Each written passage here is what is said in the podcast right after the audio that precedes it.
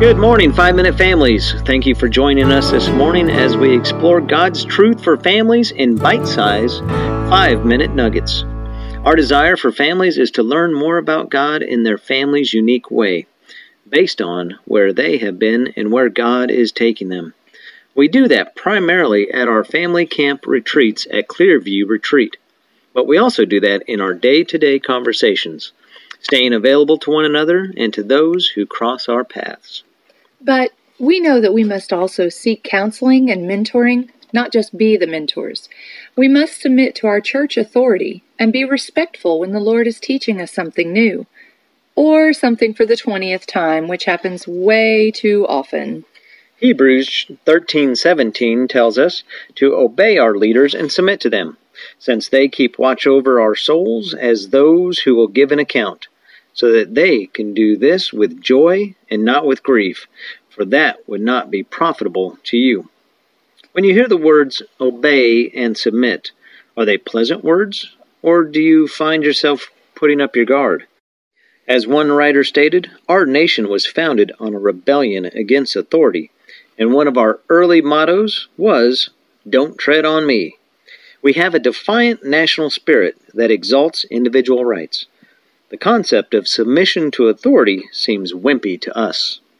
Reality is, though, we should thank God for godly leaders, pastors, elders, and deacons who watch over the souls of the flock. They have a burden to lead and to teach truth, and they are accountable for the direction of their congregation. Godly leaders share the vision God has given them and direct each one of us as disciple makers as we all follow the Great Commission, together as a community of believers. Our church leaders are not infallible, of course. So, as part of the biblical community, we must lift our church leaders up daily in prayer. We are also to work with them and seek their counsel when needed. They are like the battlefield commanders with wisdom, experience, and discernment for the battle ahead. They have responded to the call of commitment to God has given them through communicating the truth to their congregation.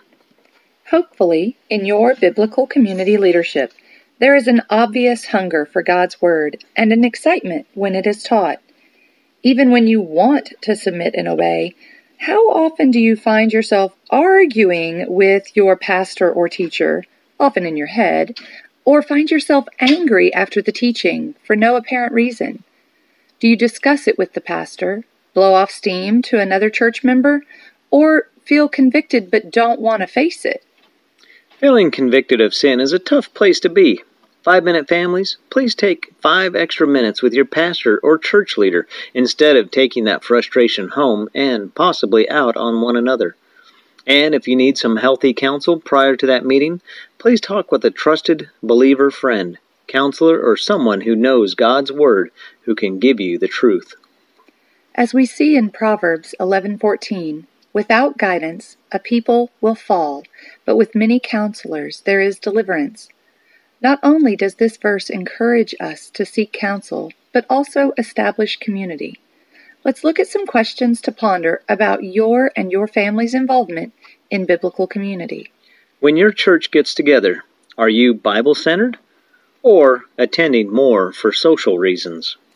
When others express their issues, do you want to speak God's truth and love or express your own personal opinion?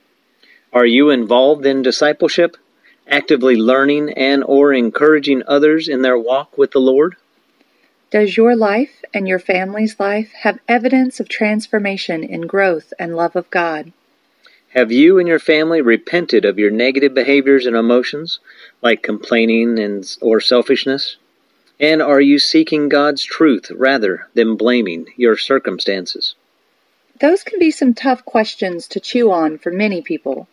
We know we are not perfect and always need to seek God's grace. Even in our struggles, God is good. Remember Romans 8:28 says, "We know that all things work together for the good of those who love God, who are called according to his purpose."